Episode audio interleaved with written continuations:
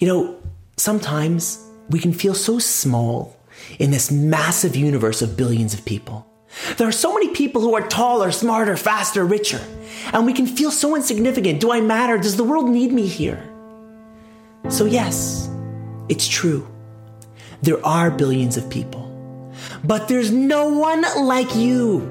There's no one who thinks exactly the way you think. There's no one who feels the way you feel. No one has a soul like yours.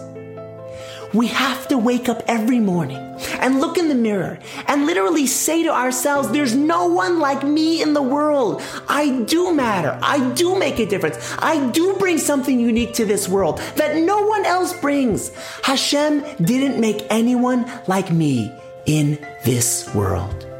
Try it. Wake up in the morning and say it to yourself every single day.